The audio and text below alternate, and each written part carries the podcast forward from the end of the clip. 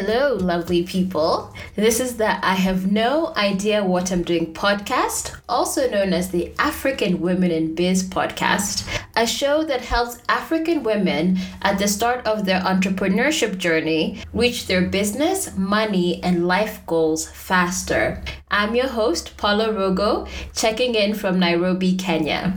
This week, it's a Money Matters episode, and it's the first Money Matters episode with a guest. For those who are new to the podcast, once a month I focus on personal finance and financial literacy for women because there's no point making all that money with your business if you don't know how to handle it for yourself. In this episode, we'll be talking about money mindsets. And I've really been struggling on how to talk about it on the show, but I was able to find the perfect guest for that. But before we jump into that, I was very surprised by the response to last week's episode about my podcast journey.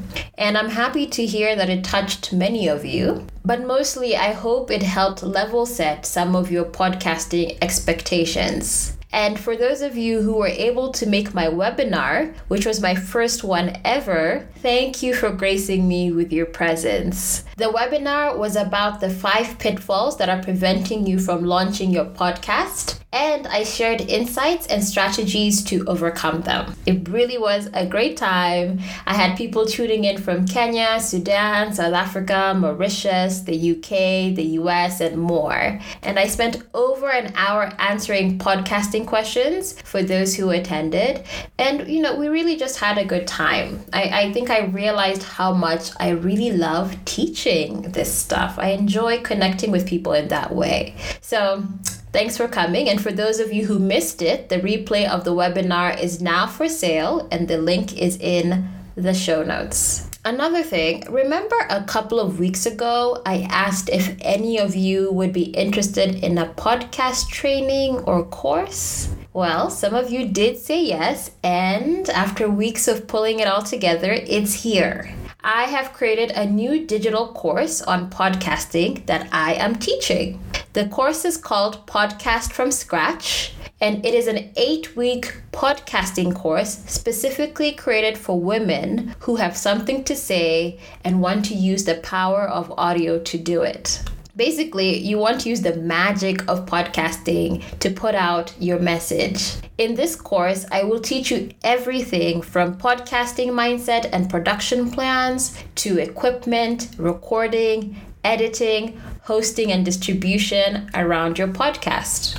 Plus, you get to do it all alongside myself, the podcast Shuri. All you Black Panther fans will recognize that reference. And other women who will all be your cheerleaders and accountability partners. By the end of this eight week course, you'll have your podcast trailer and a plan for success and a plan to launch. The course launches on October 3rd, so if this sounds interesting to you, check out the link in the show notes and I'll see you on the other side. All right, I'm done with podcasts. Let's talk about money. Like I said, today's episode is about money mindset. Now, what is money mindset? Money mindset is an overriding attitude that you have about your money and your finances. This attitude drives how you make key financial decisions every single day of your life, and it can have a big impact on your ability to achieve your goals. As you all know, I've been on my personal finance journey,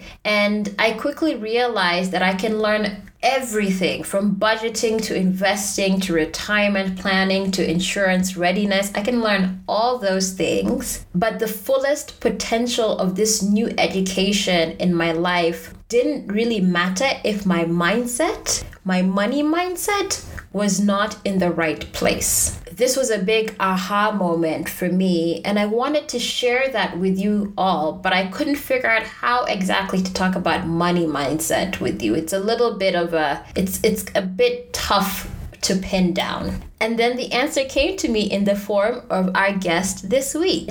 If you follow me on Instagram, and it's at Kali Boss, for those who don't, I share um, I share bits and pieces of my personal finance learnings and and lessons on my Instagram stories. And the one person who I'm consistently connected with as it pertains to these little gems that I share is Danielle Anderson. And I quickly saw she was the person with whom I could really have this conversation about money mindset in a really, really fruitful way. So, who is Danielle? Danielle Anderson is an American expat based in Kenya.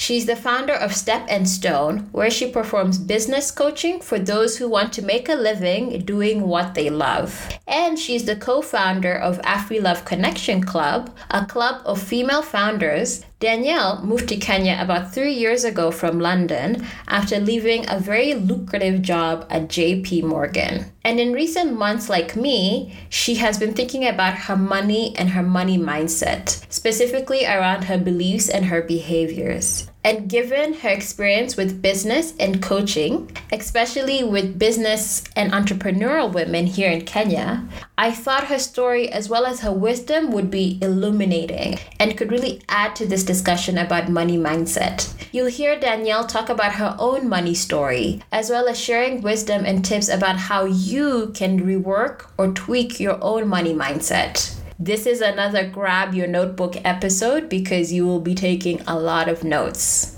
And then stay tuned after the interview where I'll be sharing the Money Matters Book of the Month. I'm excited for you to hear this interview. Here is Danielle.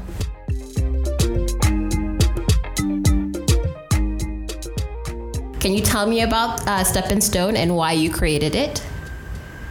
Yeah, sure. So I used to work in financial services. I spent 10 years in banking, both in the States and then eventually in London, doing strategy and business development. So basically, what that meant is like the business would have an idea and they would come to me and say, hey, like, we want you to make this happen. So I had to figure out how to make it happen. Mm-hmm. But the more that I climbed up the career ladder, to be honest, like, the more I hated it. You know, I wasn't I wasn't satisfied by the pay rises. I wasn't I, I wasn't excited by the idea of taking on more responsibility, like particularly like the idea of having a corner office and managing a big team and having to be responsible for everybody else's development. Mm-hmm. Like and so eventually I decided, okay, this isn't the place for me, and I left. And I mm. left literally without a plan, but I knew that I could take the time. I had a bit of cash saved up, so I could take the time to figure it out and decide what it is that I wanted to do.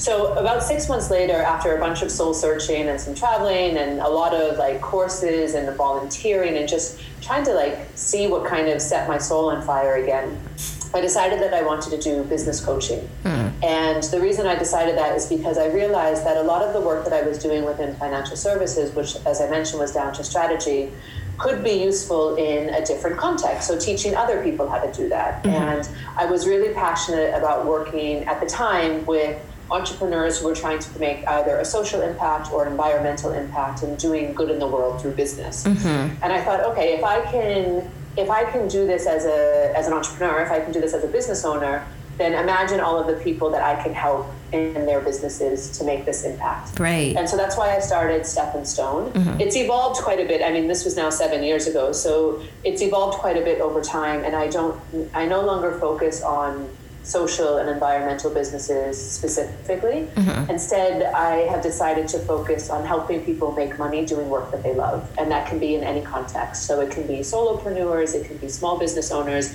it can even be people that want to have like a big company at some point, but yeah. ultimately, you know, helping people to really follow their passion and and and not be on this employment ladder if they don't want to be on it because mm-hmm. I didn't want to be on it, but I didn't know that there was an alternative for me until I took that leap and did it, you know. Um, for those who are in that potential transition stage, right? Who are maybe in their corporate job and are like, I want to take a leap of faith. I want to uh, make money doing what I love. Um, mm-hmm. What advice do you have for them? The first thing that you can do to really help you with not going crazy in that process mm. is to try to have some money saved up before you take that leap of faith. Right? Preach. Because preach, preach, preach.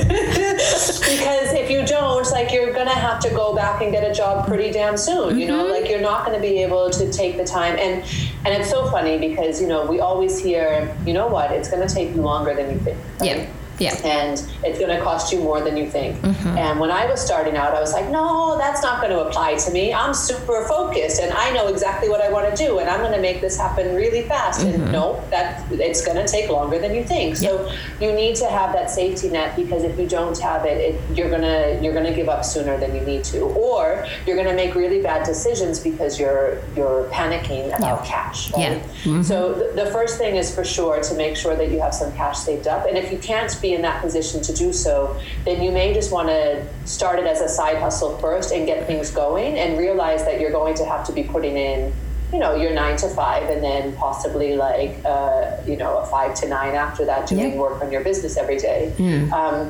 so you know giving yourself that that protection is really important. And then I think the second thing is really just getting out and talking to people about what their problems are. So if you have an idea that you're kind of considering, it's great that you have it, but ultimately you need to be able to sell something that people want to, at the end of the day right? Mm-hmm. so it, don't spend too much time creating something before you go out and have conversations about what people actually need help with right? So the problem that you're solving and then figuring out okay how can i now solve this? You know don't spend like six months 12 months especially like in the in the tech space like people are like oh i want to build this app. And i'm like okay cool but yeah. who, who, wants to use your app? You right. know and, and we get so passionate about our ideas and we think it's the best thing since sliced bread and then we get out there and like people like no that's not quite right and you, and you feel de- like dejected. So yeah. um, so those are my two things like cash and talk to people. And i did none of those things and let me tell you please listen to danielle because i've i've learned the hard way and so, of course, I've invited you here today, Danielle. You're my first Money Matters guest on this show. Ooh, and exciting. Yes, and this series is, of course, called the Money Matters series, and it focuses on the personal finance and financial literacy aspect of money for female entrepreneurs. You also have a program called Money Matters. Can you please tell us what it's about?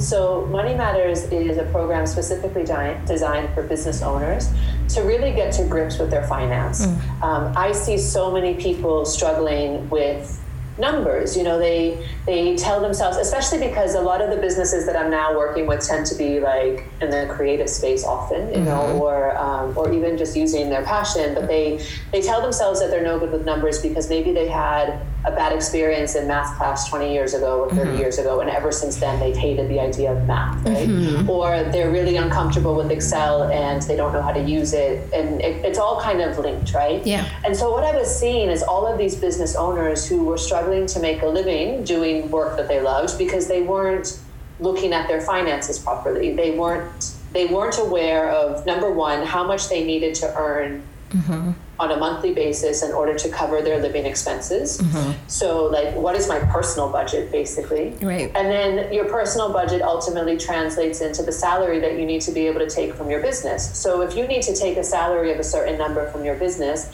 that means that you need to sell a certain number of products or services mm-hmm. at a particular price yes. in order to make that salary, right? Mm-hmm. On top of all of the other expenses in business, this is just kind of like a high level, right? So, right so Money Matters is really designed to get people clear on, on their personal budget, on their business budget, and then how to set the right prices for their products or services. So they're not just breaking even, but eventually they're making money from that as well. Mm. Um, over the years, I've, I've, I've, I've kind of changed the program a little bit to also start talking more about an individual's money mindset because I know we're going to talk more about this today, but money mindset really impacts the decisions that we make and the way that we're we're showing up around cash, mm-hmm. um, and it, it, impacts the decisions that we make in our business because of our long held beliefs about what money is and how it how it works for us and whether it's a good thing or a bad thing and all of those things. So, mm-hmm. in short, Money Matters is really designed to get business owners super clear with their finances so that they can stop worrying about that side of things,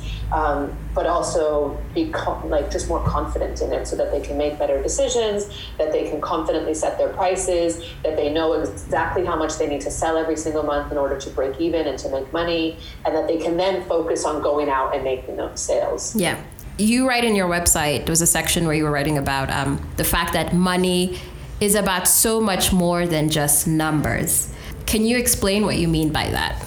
Yeah, so as I kind of hinted at, your mindset is really the thing that's going to impact your attitude towards money, mm-hmm. right? So, for example, if you live in a scarcity mindset, no matter how much you earn, you might think that it's never enough, mm. right? You're always looking for more money.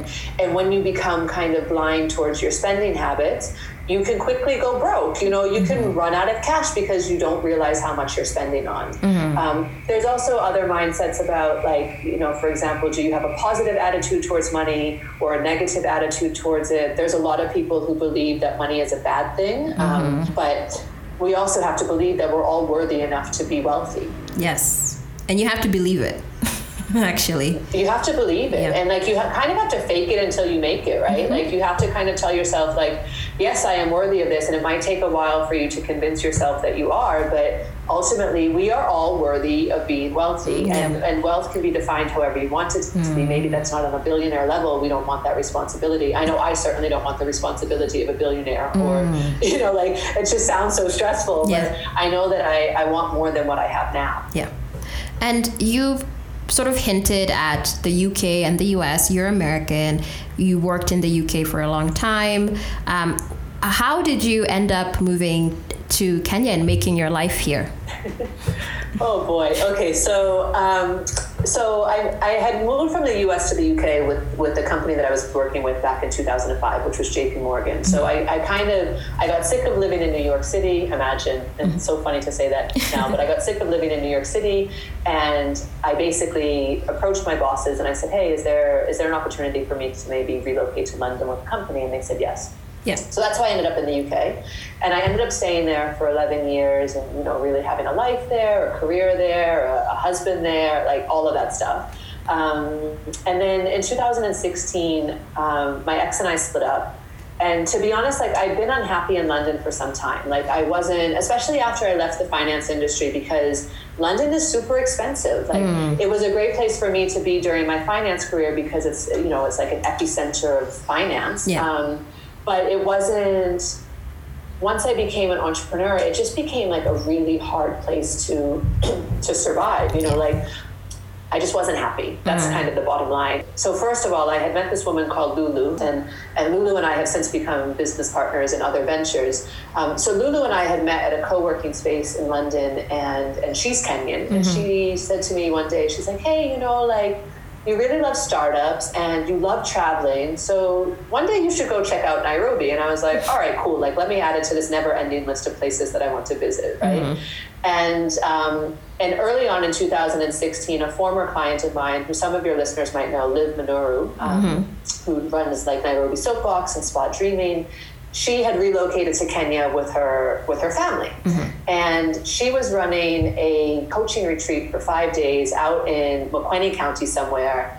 And she was like, "Hey, do you want to do you want to participate?" And I said, "Look, like this actually sounds like a really great opportunity for me to one support your business and and also take a peek about what this you know what this Nairobi is that people keep talking about.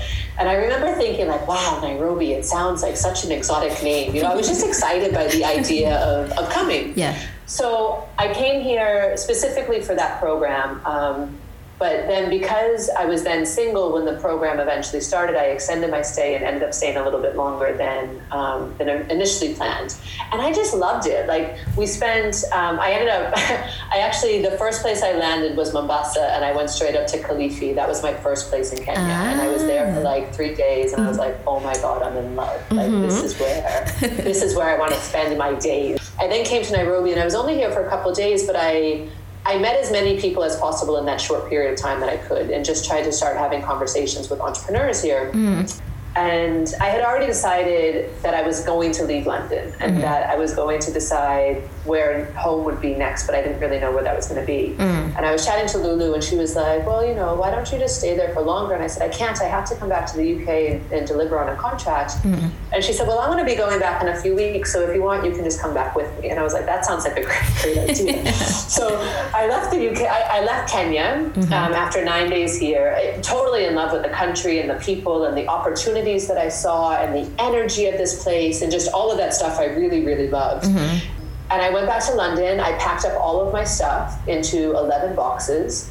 I put all of that stuff into a storage unit and I came back to Kenya for another month, and that was it. I left the UK. Like, that was me saying goodbye to London. But I wasn't yet ready to call anywhere home. Like I really wanted to go on this journey of figuring out where where do I want to be and what do I want to be and who do I want to be now that I'm no longer somebody's wife. Mm. You know. Mm. Um, so I spent the next 18 months kind of bouncing around to different places. Mm-hmm. So it was a lot of like self discovery during that time, but there was something that kept calling me about Kenya. Mm-hmm. So a year later, I came back, and this time I said, okay, Danielle, no more messing around on the coast. Like, you have to be in Nairobi and you have to take this seriously and see if this is really a place where you can thrive. Yeah. So I spent six weeks here. Um, mm-hmm. I did mm-hmm. spend two weeks on the coast, but I spent six weeks here, and I just hustled as much as I could. You know, I met with incubators, accelerators, entrepreneurs, universities. I started hosting my own meetups so that I could have conversations with people. Mm-hmm. And the overwhelming response that I got from everybody was, "Yeah, we need what you're doing, mm-hmm. but Kenya is a face-to-face country, and you need to be here. Yeah, you can't keep doing this back and forth thing." And I was like okay, cool. That's kind of the validation that I needed. So let me go sort my life out and I'll be back in a few months and I'm not going to go. Like, I'm not going to leave. And so that's what I did. I came back in October 2017 and I've been here ever since. And now this is home. Like, to be honest with you, I feel. I feel at home for the first time in my life. Wow. And I'm 39. So, mm. in all the other places that I've lived in, and all of the other places that I've visited, Kenya, especially Nairobi. I mean, ultimately, I do want to be on the coast um, yes. more often. Mm-hmm. I want to split my time, but Kenya is where I feel like, okay, this is this is where I want to spend a long time. Hey, I love that. I love, love, love hearing that. And I wanted to talk about money mindset um, and how it affects women. So when I say the word money mindset, what does that actually mean to you?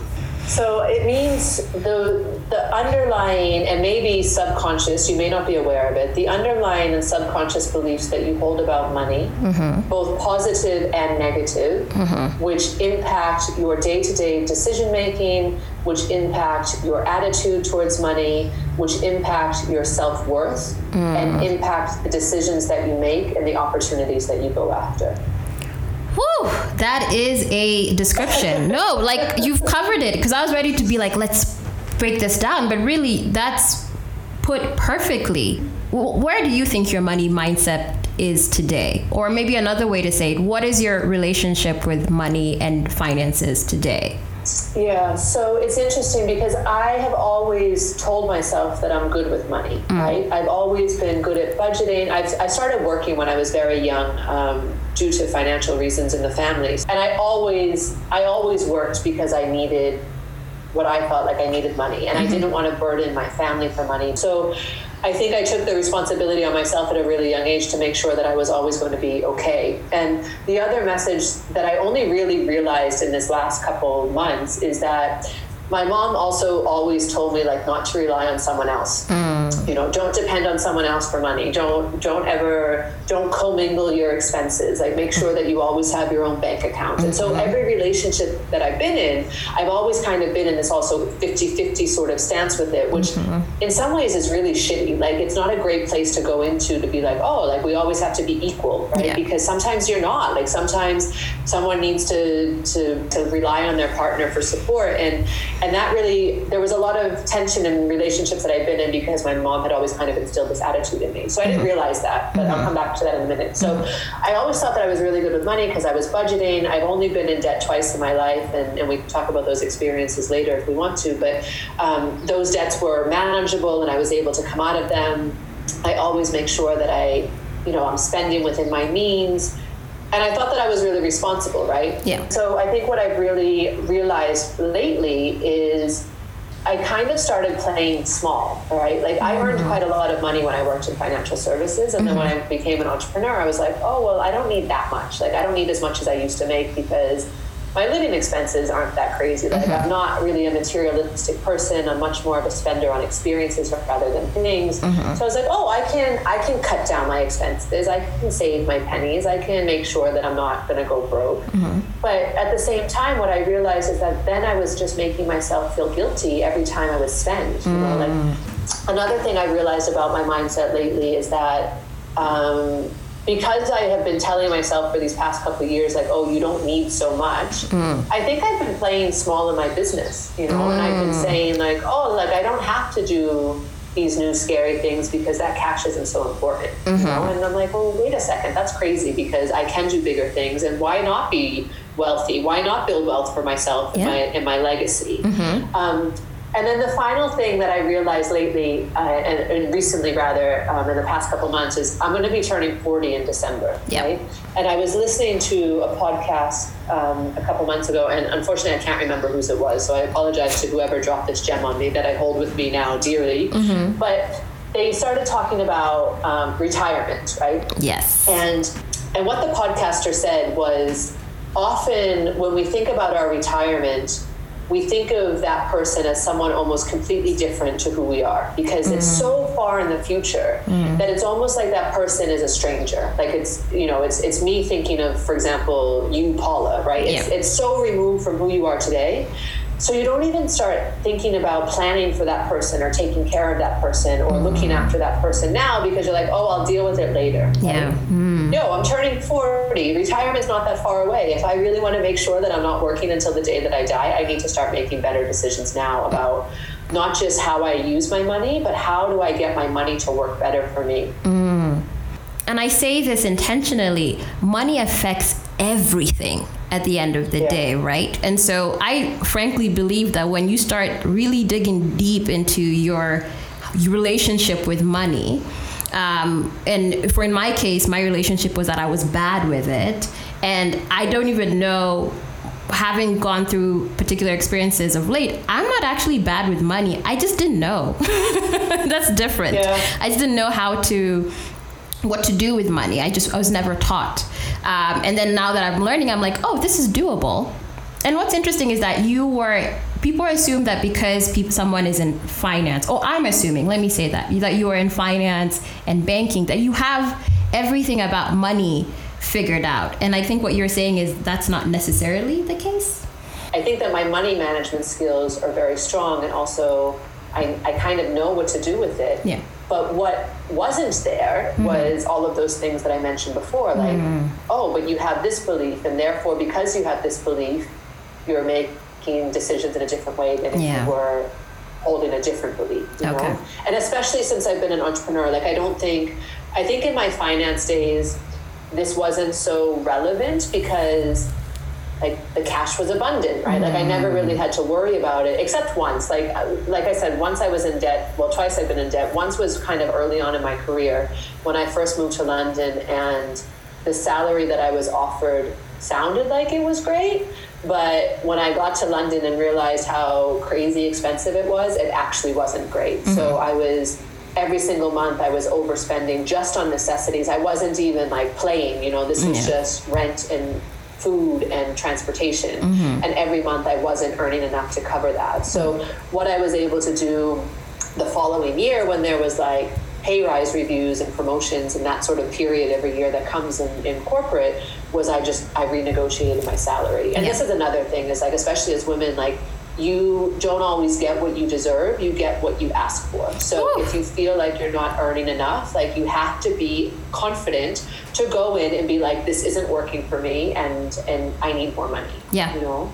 And like um, demand it. demand it. It's yeah, not it's not a it's not a discussion. Especially in your no. case when it's about survival. I need to live in this city. This is how much i need to make um, and also knowing yeah. that my peers were earning more than me. Yeah. You know, like it's such a shitty feeling, and like when you know that your peers are making more for doing the same job, and you're like, yo, hold on, wait a second. Just yeah. because I was naive and I didn't know what the cost of living was doesn't mean you should have exploited me. Yeah, like, exactly. So yeah, you have to be able to go in and ask and demand like what you what you want. You mm-hmm. know, the, the, worst that someone's going to say is no, but if you don't even ask, like you're not even going to get a no. Mm-hmm. Right. Well, and so and you know when, when you were talking about these sort of mindsets and beliefs that you had about money like once you were aware of them how have you worked through them?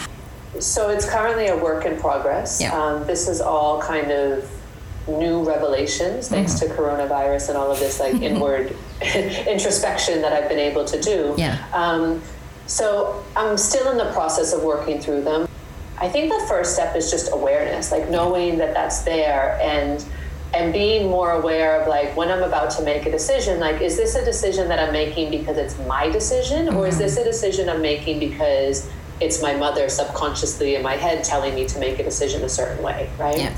So two things that I've done actually in the past couple months um, is I've made investments into um, one, I've made an investment into the market, mm-hmm. which is the first time that I've done so. Previously, I would always save money. So in my mind, I was always like, okay, if I save money, then I'm safe, right? Mm-hmm. Because I'm saving. Mm-hmm. But what I realized was like, wait a second, like I'm saving money. My one of my savings accounts is in the UK where the interest rate is like you know spot not not to five percent or yes. something right like it, basically like you're not making you're not even basically you're losing money when you're saving like that because yeah. it's not even covering inflation. Inflation, right? right. So so every every year the cost of your money becomes so like a dollar today is going to be worth less in a year's time yeah. because of inflation, you know. And so if you're not even earning the amount of inflation, you're basically losing money by saving. So yes. I was like, yo, I have all this cash in savings. I, I need to make it work better for me. So I made a decision to make a market investment mm-hmm. and it was scary. You know, I was like, wow, this is a big chunk of cash that, you know, we're, we're living in the middle of a pandemic. Yes. I might need it in 12 months time. Mm-hmm. Like, what if I don't, what if I don't re-earn this? And I had to sit to myself, say to myself, like, you still have a safety net. You're just taking a little bit out of it. And maybe what's going to happen is that the safety net is going to double, you know? Right. And, and thinking about that from a different perspective. So I took that risk. So that's one thing that I've done just to kind of make my money work better for me. Mm-hmm. Um, and alongside that, I transferred my pension to a different provider, which was um, a provider that had a better historical track record. So hopefully my pension will grow better than it was growing. Mm-hmm. And then the second thing that I've done is I, have invested in some programs for my business. Mm-hmm. So if I really want to play bigger, I'm going to need help. Yeah. Like I can't like I can't just assume that I can do all that on my own. So mm-hmm. I've invested in two different coaching programs that cover very different things. And they're big they're big programs. They're not like they're not three hundred dollar programs. We're talking about thousands of dollars in, yeah. in programs. Yeah. So um, because I need to be around if I want to step up to the next level, which is something I'm really serious about doing as I get into my 40s, mm-hmm. if I want to step, step up into the next level, I need to be surrounded by other people who mm-hmm. want to do the same thing or have already done it. Yeah. You know, I, if you don't want to play small anymore, you have to surround yourself with people that are playing big. And I, I do want to say, like, there were some things that Danielle talked about markets, inflation, all these things that. Um, if you're listening and you did not understand what she was saying, I do not want you to to like overlook it. If there's words or things she said that you don't understand, please go look it up. This is important for you to understand because what she's talking about are things that if you knew would blow your mind as well. I, like i said earlier when i realized that i wasn't uh, that i wasn't actually bad with money i just didn't know. Once you start actually knowing and learning and understanding and you realize the things you didn't know your mind will explode right?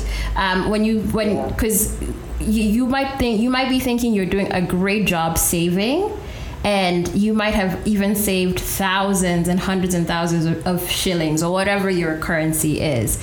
And then once you learn about inflation, and what that could do to your savings, it will blow your mind. and so please don't overlook anything Danielle has said as I don't understand it, I don't know numbers, I don't understand, you know, um, that's not for me. Really, anytime you hear anything about money and finance, just look it up, like the way you look up anything else. Just try look it up and understand um, what it is if you can.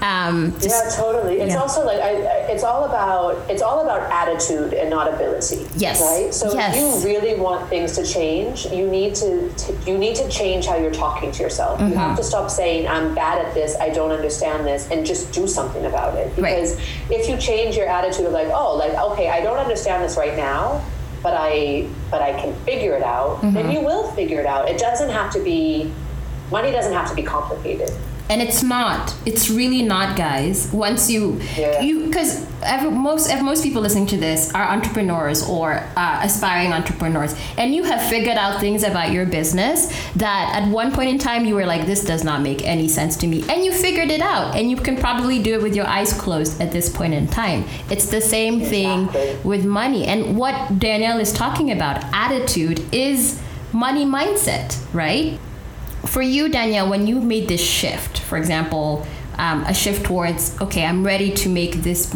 make um, this this new investment towards my retirement or these changes with my retirement plan, or even that I'm ready to um, invest more in my business in order to go to the next level. Um, how did you build the right mindset towards those goals? What shifted for you? You know, I don't know. Like it's it's such an interesting it's such an interesting topic for me because I'm, I'm in the middle of it yeah. so I don't have all of the answers mm-hmm. but but I think ultimately it's just deciding like I want things to change mm-hmm. and in order for things to change I need to do things differently yeah and doing things differently is scary and doing things differently might be hard but if I don't do things differently, then in 10 years' time, I'm going to be in the exact same position that I'm in right now, mm. wondering what went wrong. Yeah. Right? Yeah. And if you want things to look different, you have to do things differently. If you mm-hmm. want things to look, look different, you have to be willing to let go of the parts of yourself that are no longer serving you. Yeah. And and that can be attitudes, that can be beliefs, that can be behaviors, um, and yeah, I think it maybe it's all kind of also just down to me turning 40 and I'm just like, okay, I'm ready. Like I'm ready for this next level. And in order to be in this next level, I need to be I need to be bigger. Yeah, but I usually deserve it. Yeah, I usually I think there's usually some there's usually something that forces you to reflect on yourself, whether it's COVID, whether it's you turning 40. In my case, when it came to money, it was it was um, potentially um, entering a relationship in which money had to be mixed, right? So I had to think yeah. about, well, what's going on with my own money? Um, and it was with someone who's really good with it. so that really forced me to like look at myself. But ultimately, I think what I'm hearing from you, Danielle, is it's a decision. You get to decide one day, I want to do something differently. Okay, so I think it's important that we have some actionable steps um, to go along with this bigger idea of money mindset. Uh, can you give some actionable steps that people could use? First of all, like I said, it's about attitude, not ability. That's the first thing. So get your head right, you know, and, and we've talked about that at length. The second thing to kind of consider before I go into actions is just remembering like, you can start small, you know, like you don't have to feel like, let's say that you're in debt for a hundred thousand shillings, right? A thousand dollars. And and you're like, I have no idea how I'm going to get over this out of this debt because you think like I have to pay it all off at once. You don't. Like whatever small amount that you have, put it towards paying down your debt. The second thing is really to you have to be honest about your situation. You know, not just your debt situation, but really get honest about how much money am I how much money am I spending on a monthly basis and how much money do I actually need on a monthly basis? Mm-hmm. And I don't want you to go into like this mindset that I was kind of in of like, oh, guilt yourself about spending. It's not about that, but it's about being realistic about what are you actually spending your money on. So um, I have a free pricing calculator that Paula can share with you in the in the session notes, mm-hmm. which will help you really just to define what your budget looks like and to like make some decisions from there. So just really being honest about the money that you're spending first because with awareness you can then start to make better decisions that lead to better outcomes. Yeah. Yeah. It's also a really good time now particularly for renters. Like it's such a renters market right now. So if you're spending a lot of money on your rent, like renegotiate with your landlords mm. because there are so many empty properties right now that all it takes is a little bit of a threat to be like, yo, I'm going to leave. and they're like, no, no, no, no, no. Like, we'll reduce your rent. Yeah. You know, I've done it recently. I've had friends that have done it recently. Um, so again, ask for what you want so that you get what you want because otherwise, you know, you're not going to get it. Yeah. Now, if you do that, if you then start to trim your expenses in different areas, take that money that you were spending anyway and start to divert it towards things that will work in your favor. So, for example, if you're able to reduce your rent by 10,000 shillings, which was what I was able to do, rather than spend that 10,000 shillings on like on booze or, or eating out or clothes take that 10,000 shillings and stick it into maybe a savings account that is earning you a good amount of interest. Mm-hmm. Or maybe take that 10,000 shillings and pay off some debt that you have. Or take that 10,000 shillings and put it into the market. Because you don't need to have a lot of money to get started. You just need to get started. And I think this is a fallacy that a lot of people get stuck with as well, is they think, oh, I need to have thousands of dollars before I can invest. No, you don't. You can start with what you have mm-hmm. and then let that start to build for you. Yep. Um, exactly. So that's another thing. Mm-hmm. And then I guess the third action, and, and you kind of touched on this already, Paula, is build an accountability system. You know, mm. start having conversations with your girlfriends or with your partner or even with like, you know, boyfriends, whatever, like just someone. Be honest about what you're trying to do and how you're trying to do it and realize that it's going to take time. Like making a decision to do something differently is the first step but then actually taking the further steps along the process you know you just have to be consistent with it. And you can't expect things to change overnight. You can't expect to be a millionaire overnight. But you do need to start to think about what what steps can i take whether that's okay let me learn about different investment options or let me look at the rate that my savings account is getting me and shop around at different banks to see if I can make that better. Mm-hmm. or let me see if I can start a pension plan because it's important to me. Mm-hmm. you know do number one is like research. Start looking into things that are of interest to you and start to build up your knowledge about it so that you can then make decisions about how to do things differently. Yeah. And then from there make other decisions about okay which one do I do first right the other thing I just want to add, Paula, in terms of an action plan, especially if you're a business owner, mm-hmm. um, actually, particularly, well, let me say it from both sides. So if you're in a, a salaried job, also start thinking, and I know it's kind of a tricky time in the job market because there's redundancies and you know closures and businesses are slow. But so maybe this is a longer term plan, but really think about your salary, especially as women, because we're always underpaid compared mm-hmm. to our male counterparts, always, which mm-hmm. is a, a, conversation for another podcast. But, you know, so is your salary actually the market rate? You know, like if you've been in your job for a long time, it's likely that you are not earning the same amount of money that you would earn if you were going for that exact same job at a new company, mm. right? So have a look at your salary, have a look at what the market's paying, and, and really ask yourself, like, am what I is what I'm earning the right amount? Like, given my expertise, given my um, given my my passion of what I want to do next, and like what I can do in in this company mm-hmm. and if not like and if your company is unwilling to negotiate then start looking elsewhere and and and move move yeah. to a place that's willing to value you at the right price now on the business side what i want to say to all of you is that you're probably undercharging Yes. Right. Raise his hands in shame. You're probably undercharging. And the reason that we undercharge is also down to money mindset because we think, oh, I'm just getting started, so I don't I shouldn't charge as much. Mm. Or, oh, the market can't pay what I'm offering. Or if you're not undercharging initially, what you do is you allow yourself to be negotiated down to a lower price because people in this country love to negotiate. Yes. So again, and this is kind of what my Money Matters program goes through on, on pricing, is making sure that you know what your prices are to cover your expenses, but likely also increasing them. So mm-hmm. when I realized that I was playing small, I've also on my one-to-one program, um, Six Steps for Getting Strategic, I've increased the price. Mm-hmm. So if you looked at it two months ago, it was one price. If you look at it now, it's it's thirty percent more expensive, and I am not going to apologize for that. If people say to me, "You're too expensive," cool. There's loads of free resources out there. There's loads of other people that are charging less money, but I can like go work with them. Like yeah. I'm okay with that, yeah. right? Yeah. I know that my ideal customer is not going to bulk at the price that I'm charging because they know that I can get them results. So what if so, someone is like, "Oh, Danielle, um, it's a it's Corona, COVID, and it's a recession.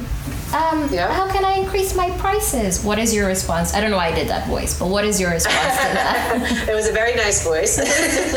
um, just you know, you can. Yeah. You know, like I think it's down to really being clear about who your ideal customer is. Yeah. One problem I see a lot here in Kenya is that people just try to be in business for everybody. They're yeah. like, oh, I can work with anyone. Like, sure, you can work with anyone, but you shouldn't work with anyone. You mm-hmm. should really be clear about who your ideal customer is and and know that if they really want you and they value you, it's about that's the other thing. It's like about showing value for what you're what you're offering. Like you right. have to make sure that people believe that you're valuable. Yeah.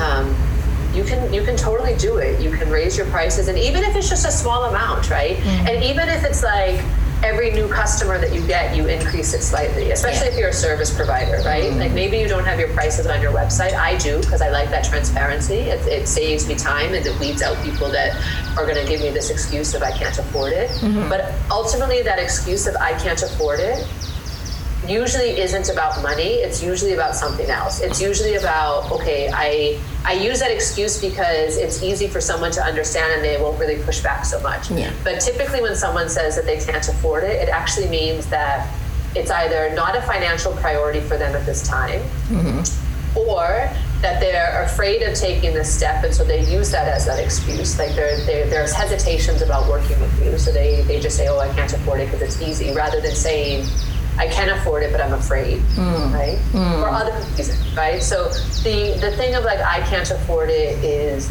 just just ignore it, you know, and say, okay, that's fine. Like I totally understand. I you know I know what it's like to not be able to afford the things that I want, and and then you have to like also improve your selling because you have to be able to really show the value that you're able to offer to someone, yeah. so that money isn't even a consideration. Um, Danielle, especially having moved to Kenya, you've worked with a lot of women around business, and I know money comes up quite a bit. Um, mm-hmm. Can you maybe share a few observations you've seen about how women in Kenya or in Africa, how they view money and, and how they think about money?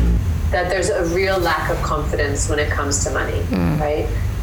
Women are constantly telling themselves that they're they're no good with numbers or with spreadsheets. We kind of touched on this before, you know, and and because of this, like they they hold themselves back from even trying because they're afraid right so that's something that i see a lot and i think that's women a lot of women in general and not just not just african women mm-hmm. Um, but what I do see here in, in Africa um, is that there's definitely much more of an obligation, a financial obligation for women to look after their families. So, this thing that is often referred to as black tax like if you're out there and you're earning money, you now need to send money home to your mom and dad or to mm. your siblings and, and, look after others, right? Families, neighbors, etc. Mm. And that puts an additional strain on women to to earn not just to earn more, because again, I think that there's this lack of asking for more, mm-hmm. but it's this kind of this this sense of duty or obligation that that money needs to go towards others rather than towards themselves. Yeah. Right. Mm.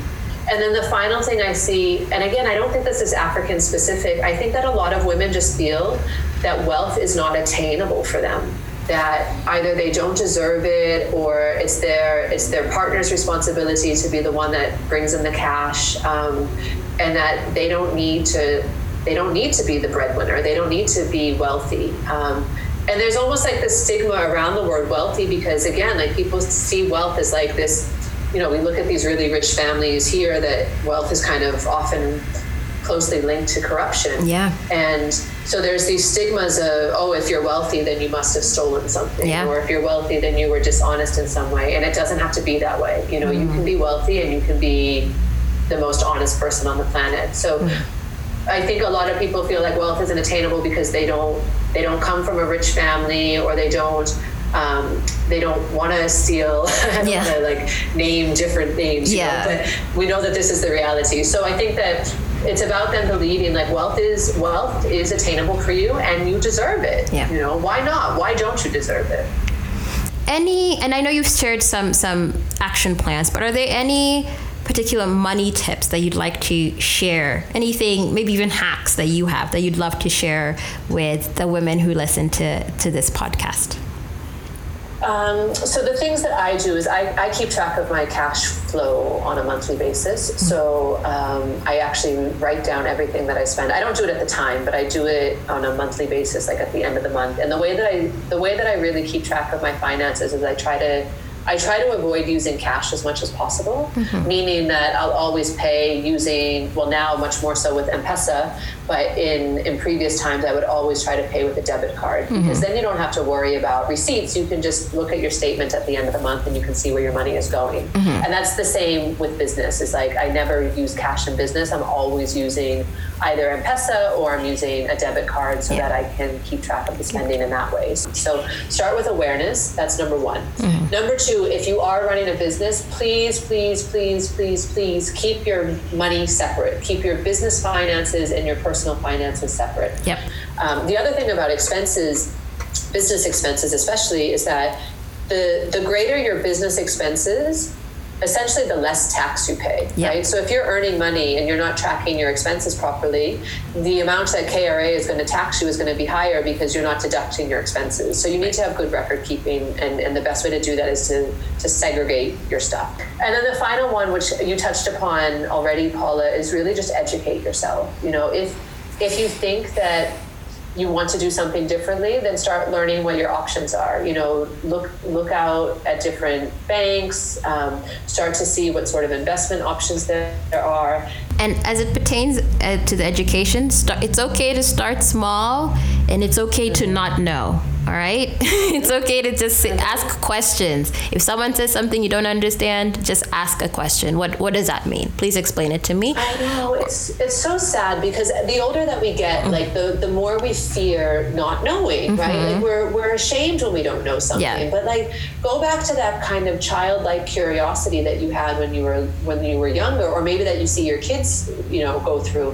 And and just ask questions. Like, don't be ashamed if you don't know. Like, you, you're not born knowing anything, and yet everything that you know now you learned at some point in your life. So, no matter how old you are, how young you are, you you can empower yourself to learn.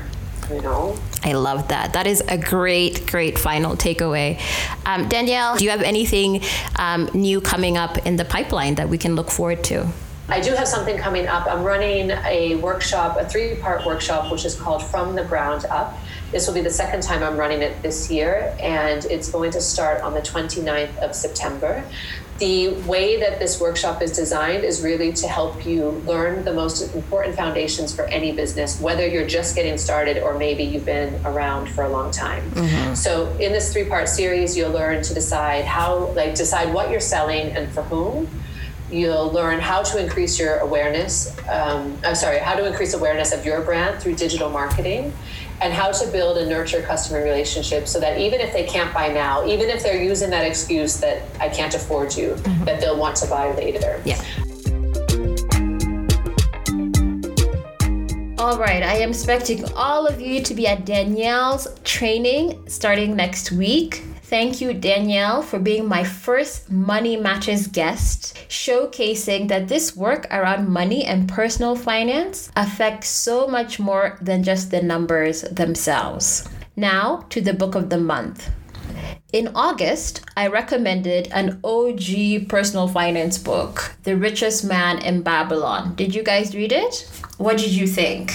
I appreciated the parables of money management a lot but there was something about them that felt too fictional, too removed from my life, which made them easy to understand in the moment I was reading them. But for me, it was hard to then carry them off the page into my own life. And so, with the last two books I've recommended being written in the 1920s, I wanted to bring us back to the present, to the modern world. And so, I'm picking a book that not only did it come out in 2019, but it's also written by an African woman. For the month of September, I am recommending the book Clever Girl Finance Ditch Debt, Save Money, and Build Real Wealth by Bola Sokunbi. Here is some of the description of the book. Join the ranks of thousands of smart and savvy women who have turned to money expert and author Bola Sokunbi for guidance on ditching debt, saving money, and building real wealth. Sokunbi, the force behind the hugely popular Clever Girl Finance website, draws on her personal money mistakes and financial redemption to educate and empower a new generation of women on their journey to financial freedom. Lighthearted and accessible, Clever Girl Finance encourages women to talk about money and financial wellness and shows them how to navigate their own murky financial waters and come out afloat on the other other side. Some of the things they talk about in the book include how to monitor your expenses, build a budget and stick with it, how to make the most of a modest salary and still have money to spare. I know that's right. Um, how to start and succeed at your side hustle, how to build a nest egg and invest in your future. And this one I like how to transform money mindset and be accountable for your financial well being. Basically, this is a book for the quote unquote clever girls out there. And if you've ever read the Clever Girl Finance website, which is really good, check it out. I highly recommend it. Um, you'll understand how awesome this book is and the work that Sokunbi is doing for all of us. So I definitely recommend giving this a read, and I'll be reading it this month. Otherwise, I think we're done with this month's Money Matters episode. That's it for this week. I'll connect with you same time next week. Thanks for tuning in. So be it, see to it.